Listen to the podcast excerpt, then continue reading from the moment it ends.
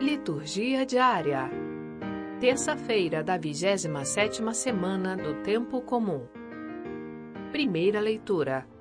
Jonas, capítulo 3, versículos 1 a 10. Leitura da profecia de Jonas. A palavra do Senhor foi dirigida a Jonas pela segunda vez. Levanta-te e põe-te a caminho da grande cidade de Nínive e anuncia-lhe a mensagem que eu vou te confiar. Jonas pôs-se a caminho de Nínive conforme a ordem do Senhor. Ora, Nínive era uma cidade muito grande. Eram necessários três dias para ser atravessada. Jonas entrou na cidade percorrendo o caminho de um dia. Pregava ao povo, dizendo: Ainda quarenta dias e Nínive será destruída.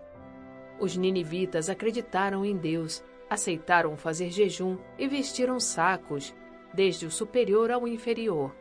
A pregação chegara aos ouvidos do rei de Nínive. Ele levantou-se do trono e pôs de lado o manto real, vestiu-se de saco e sentou-se em cima de cinza.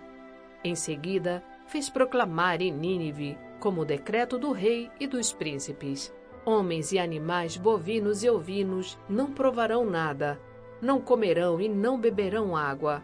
Homens e animais se cobrirão de sacos, e os homens rezarão a Deus com força. Cada um deve afastar-se do mau caminho e de suas práticas perversas. Deus talvez volte atrás para perdoar-nos e aplacar a sua ira. E assim não venhamos a perecer. Vendo Deus as suas obras de conversão e que os ninivitas se afastavam do mau caminho, compadeceu-se e suspendeu o mal que tinha ameaçado fazer-lhes e não o fez. Palavra do Senhor. Graças a Deus.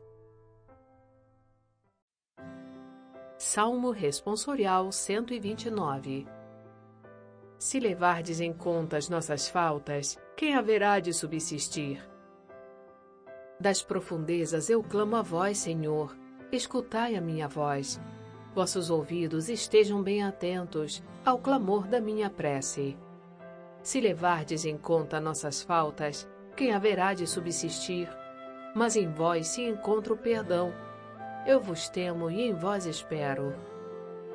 No Senhor ponho a minha esperança, espero em Sua palavra. A minha alma espera no Senhor, mais que o vigia pela aurora.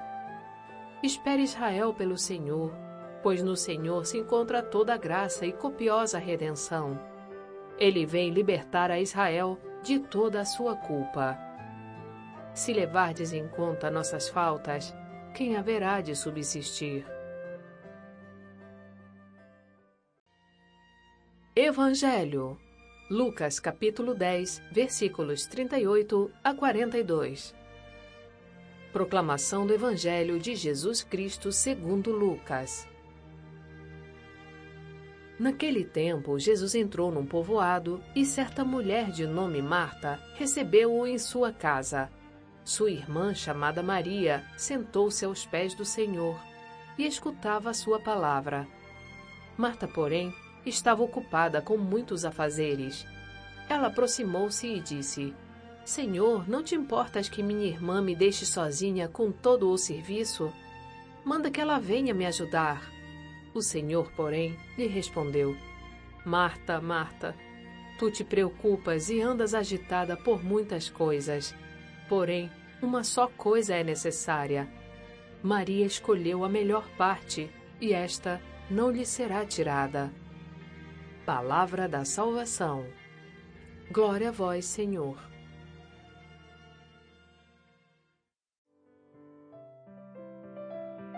Frase para a reflexão: